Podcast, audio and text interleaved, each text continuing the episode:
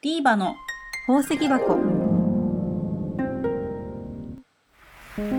いつもお聞きくださいましてありがとうございます。滝沢美奈子です。今回も前回に引き続き鍼灸師の福里真希さんをお招きしております。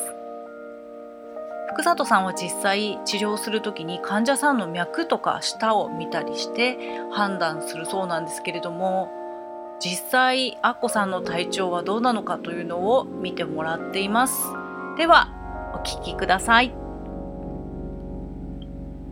じゃあ少し失礼して、脈を見せてください、はい。必ずこれね右と左で見ます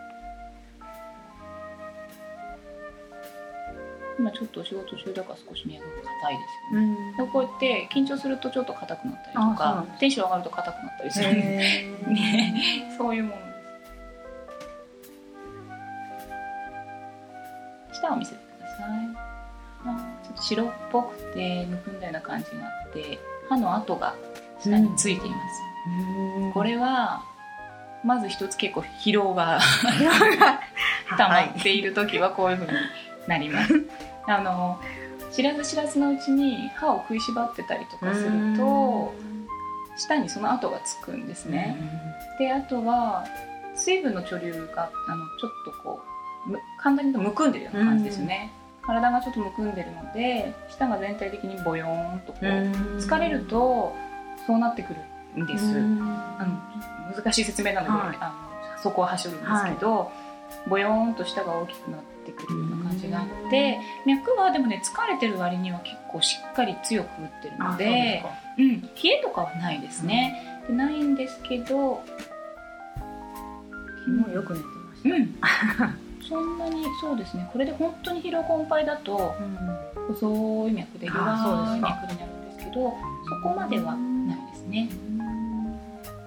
うん、あとは女性なんかはこう生理の時に脈が変わるんですよね。生理直前とか妊婦さんになって脈が変わって、なんかそろばんの玉の上をコロコロコロっと転がしたような独特の脈になるんですけどなので女性は自分で時々あーそろそろ生理近いななんて思ったら脈をはい。わからないなりにこう自分でこう見てると、ああの時の脈がやってきたみたいな、そのうちわかるようになるかもしれない。あそうなんですか、すごい。脈脈マニアになりそうです。そうそうなんですよ。脈ばかり取って。本当本当本当寒い日とかね冬のあやる気ないわっていうような朝は本当にあれ？全然違うってなると思いますいつもの脈と。面白いです。うんすごく面白いです。だからみんななんかになんていうのかな。お医者さんじゃないからわかんないって思うんですけど、うん。そうじゃなくってやっぱ自分の体のことだから触ってればわかるようになるはずだし、やっぱ女性って例えばお化粧するから自分の顔のここにそういえばこんなシミはあったかしらとか、例えばね、そういうふうによく見てるものっていうのは絶対気づくはずなんです、だけどこう脈を見るとかで毎日体温を測るとかそういうふうにね習慣がないと、それが高いのか低いのかいい値なのか悪い値なのか分かんないんですよね。まずはそういうふうにこうしておくっていうのはすごく重要だと思います。へえ自分の脈を測る習慣をつけるということですか？へえそこまでなかなか体のことを関心持っていなかったですけれども、えー、アッコさんも指摘されてましたがむくみ女性にとても多い悩みだと思いますが次ではそのむくみの対策をお聞きしてます私はですねあの昔からすごくむくみやすいんですよ。女性多いですよねむくみやすい。冷え性だったのもあるんですけど、はい。足もむくんでてそのむくみの痛さで寝れない時とかもあるんですけど。まあでも夏、まあ、夏も冬もそうではあるんですけど夏の方がどっちかっていうとむくみやすいかもしれない。そそれ水分って水分をたくさん取りすぎあそれもあるかもしれないですね。あとは、うん。まあ、夏の場合は特に外気のそのクーラーの影響なんかを受けるって,、はい。っていう時もありますよね。でそうじゃなくっても体に水が溜まりやすい場合っていうのは、食べ物でも出すことができて、で例えば夏旬のきゅうりスイカ、なんていうのはもともとすごく水分を外に出す働きが強いんですよね。でどんどん食べるがどんどん出ていくっていう出すうん。排出するためにもうきゅうりなんか食べると割と夏は気づかないんですけど汗で出てくるので、へー。すごいおしっこが近くなるんですよ。なので利尿作用がに優れてるので、でぜひぜひ取ってほしいんですがそれは本当夏だけにしてほしくて、やっぱり旬の食べ物って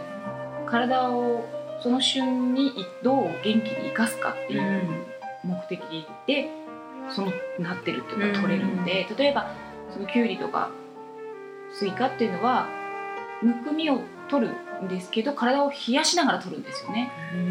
そうだから冬にそんなの食べてたら。まあスイカはあんまりまあスイカとか出回ってはないですけどまだ冷えやすい人が春先最近何でも出てるじゃないですか温室育ちのきゅうりなんかはきゅうり一年中も出てるんですよね。だからやっぱ生野菜を食べるなっていうわけではなくて、なんかそういうのがいいと思って生野菜がいいと思ってどんどん何も考えずに一年中ずっと取ってると、冷えますそれは冷えちゃいますよね。私も温野菜にするようにそうそうですね。その方がいいです。あとはその体を温めながらむくみを取る取りたいっていうのであればうん。冬場は例えば小豆とか、はい。あとハトムギ茶なんかもそんなに冷やさずに、うん、ハトムギっていうのはだから、えっと、麦ご飯にしてみて食べてみるとか、うん。ちょっとそういう時々ね行くとありますよね麦ご飯うんが、ね、麦とか小豆っていうのは体をいたわいたわるっていうかその温めながら水分だけを出してくれるので、うん。すごくいいと思います。生姜ってどうですか生姜ねすごいこれ分かれるんですよね。あのマクロビの世界では、スパイス全般冷やすっていうんですよ、あでも漢方では陰陽で分けた時にいいな陽に入るんですよ生姜はやっぱり。だからそのマクロビの考え方とちょっと相反するところが出てきてちょっと難しいんですけどあとそのただ生姜は生で食べるとやっぱり確かにそう毛穴をパッて開いて発汗作用がすごく強くてっていうのがあるんですけど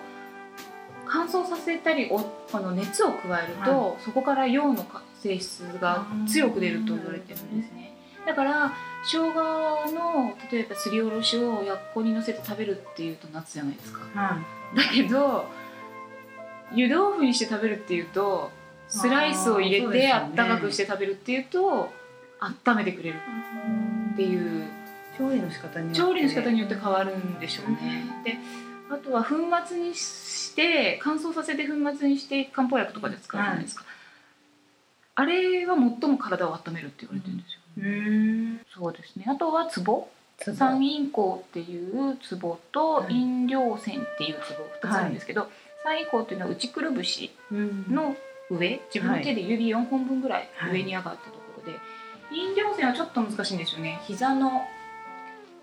これ音声だったけど膝の内側の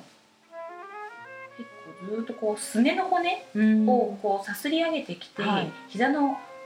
1階にクッて止まるところがあるんですけど、うんそこと2箇所お灸をしていただくと、まあ、市販のお灸でいいです。もう火でライターとかでピッてつければいいよへうなやつを2箇所同時にやるとむくみがスーッとえ引いてしまへえちょっとすぐやってみたい。すこれすごくいいです。これは本当にいいそうですか。うん。あとはごくごく軽いマッサージ。うん。あの水分を抜くイコール血流がやっぱり下に下に溜まりやすくなってるのはい。で、それを回してあげるためにはギュウギュウ押すようなマッサージよりも本当に軽くこうさするだけみたいな、うんちょっとシュッシュッシュッって聞こえますか？ねこのこの程度のうんマッサージで構わないので入れてあげると結構いいです、うん、やってみてください。はい。はい、今すぐに実践できる貴重なアドバイスでしたねでは最後に働く女性健康美容を保つために力強いメッセージをいただきました。働く女性があの健康を保つために必要なことっていうのを聞きたいんですけど、はい。今あの、まあ、女性もすごく忙しいと思うんですよ、で夜がすごく遅かったり朝が早かったりすると、まあ、睡眠不足だったり食生活もすごく荒れてくると思うんですけど、何かこうアドバイス的なことありますかね？えっと、まずははもう自分の体に責任と関心を持ってくれっていうのが一番です。はい。であの私たち自分の体は自分のものだと思ってるんですけど、うんそうではもうないです。もう自分の体はやっぱりちゃんと手入れをしてあげないと、あの自分が思ってるようには動きません。体があるから私たちの脳も動くし思考もできるし、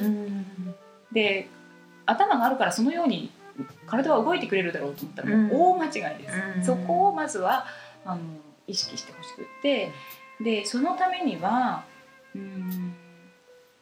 何か自分で自分の体重が今どうなってるか体重じゃない自分の体調がどうなってるかっていうことをきちんと把握しておく必要があります。でそれは自覚的な症状だけではダメで客観的なものがいります。例えば体重、ね、こ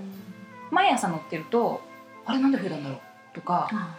分かりますよね。あこれはでずっと急に増えたものは急に減るんで大丈夫なんですけど、そういえばあの時点からずっと私1キロ増え続けたままだわってなると、ある日突然なんか最近太っちゃったのよ入んなくてとかっていうことはまずなくなるし、なんか増えちゃった時点であれおかしいなって気づくはずなんですが、ここのとこ暴飲暴食だったかな？とか、あと逆に、まあ、これはあんまりないことなんですけどあったら困ることなんですけどすごく減り続けていくんだとそれまた怖いですよね。そうですね。でもそれもババロメーターで減り続けていくイコール確実に病気なので、そのよっぽどコントロールしない限り、でそれがきっかけで何かが分かるかもしれないですよね、だから一つそういう軸を持つことはすごく重要です、でさっき脈をねこう自分で見るといいですよっていう話をしたんですけどそれもそうでずっとこう脈取ってると例えばある日なんか変な不整脈じゃないかしらこれって。例えば思うことに気づくかもしれないですしあとは随分やっぱりこう脈が全然元気じゃないからやっぱ疲れてるんだなとか、で忙しい時ってそういうことすらしたくなくなります、うん、だけどあえてそれをするっていうところがポイントで、うん、そうすると変わってくるんです。そうすることで一瞬でいいんです。体重計に乗るってもうものすもう10秒もあればできることですよね、それを続けるっていうことが自分の体を意識するっていうことに絶対つながるので、でもう面倒くさくてそれすら嫌になったとか体重も見たくなくなってやめちゃったっていう時ほど体重は増えるし、そうなんですよね。変な生活をしてます。あ自分にこうやましいことがそうそうそう 乗れない乗れない。自分にやましいことがあると本当体重計乗れないです、それは大きいです。だからそういうふうにしてなんていうのかなやっぱりうん努力をしてほしいっていううん働くからには、仕事で最上の働きをしてほしいですやっぱり、いいパフォーマンスを。でそのためには体の状態のコンディションが良くないと、いい仕事絶対できないんです。でいい仕事をするイコールコンディションを良くしておくコンディションをするのもそうすると仕事のうちになるので、でやっぱりその辺は自覚を持って。で前ね王選手かなんかが書いてたやつを読んだことがあるんですけど。すごくスランプに落ちて悩んでいく、どんどんどんどん悩んでうまくいかないうまくいかない。大概は睡眠不足か食がうまくいってないか食べることが荒れてるかどっちかだと意外に人間はそういうことがに落とし穴があることに気づいてない、そのぐらい人間は単純で思考やいろんなことが食べ物や睡眠によって左右されることに気づいてないっていう。まずはそこを整えれば自然とスランプから立ち直ってきたりするっていうのを見てすっごく納得したんです。やっぱ意外に単純なんですね。頭でっかちなになってる時っていうのは体の声が全く聞こえない時でそれはもう単純に寝るか、うん、食べる食べるっていうか食べないか食べちゃダメなんですよ。食べないか。どっちかでスーッと元に戻っていきます。もうこの時代食べることをあえてしなくてよくて。捕食の時代ですからね昔みたいな。むしろ食べないことに食べないようにすることですごく体をリセットできるんですよね。だから体の声を聞いてそれに従うっていうのが働く女性の健康の秘訣かなと思います、福里さんどうもありがとうございました。健康についていろいろと考えさせられるインタビューでした。私も早速取り入れていきたいなと思います。そこでですね今回アッコさんが生姜の生産量が毎年全国トップクラスの熊本からユニークな生姜ジャムを手作りしている女性を教えていただきました。平田亜紀さんに電話インタビューで生姜の効能や生姜の使い方などについてお話を伺ってますのでどうぞお聞きください。生姜って皆さんが思ってる以上に万能です。あ で体を温めたいからっていうところで、うん。あのよく多いのはですね生姜私冷凍してるんです。うんありますよね。吸ってますっていうのはいはい。をすごく皆さんおっしゃるんですけど、はい。もちろん食べないよりかは、うん。吸った生姜でも食べた方がもちろん殺菌力とかあるからうん。OK なんですが、体を温めたいってそこで生姜を取るのであれば熱した生姜じゃないと効き目はなほとんどないというかですね。熱した生姜。へえそうなんです。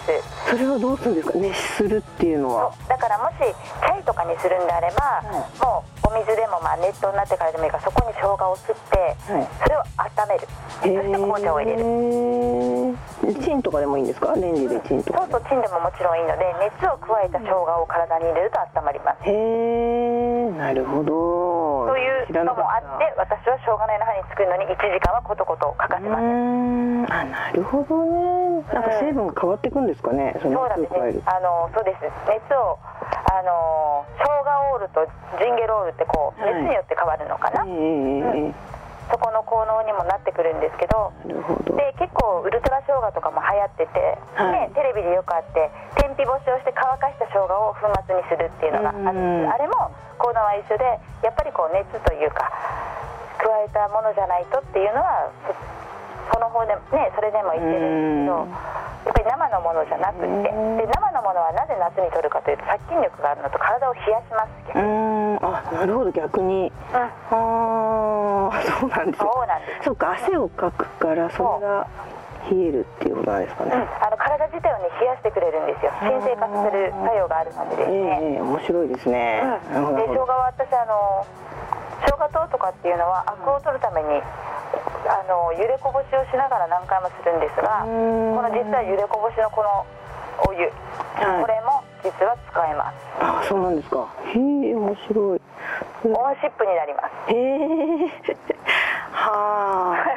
本当にね、うん、あのそれぐらい生姜っていろいろ使えて漢方でもええ。昔から使われてる生姜なのでですねすごく深いんですね。そうなんですね。うん。だから一番いい状態でっていうのと、生姜ライナハニーに関してもすった生姜をそのまんまっていうか全体のですね半分以上本当に生姜です。ええそうですよね。でアクが相当出るのでねうん。すごいアクを取ってあげるっていうのとええあとまあ生姜ライナハニーに関してちょっとお話しするとはい。レモンは絞ってないです。実だけを入れてます。実だ。けを入れてる。ああの皮を剥いて一つ一つ。一つ一つ実だけしか入ってないです。です。たまに種が入ってたりするんですけどええなぜかっていうと、はい。生姜がメインですこのジャム。ええでレモンって実際香りっていうのは皮から出る、はい。うん、リモネンっていう物質なので、それが入ると生姜と、ま、喧嘩しちゃったりってええいうのがあったので,、皮は全く使ってない。です、ええ野菜ソムリエの平田亜希さんのコメントでした。平田さんの販売製造されている生姜ないなハニーは残念ながら熊本のスーパーなどでしか手に入りませんが熊本にぜひ足を運んでゲットしてみてくださいね。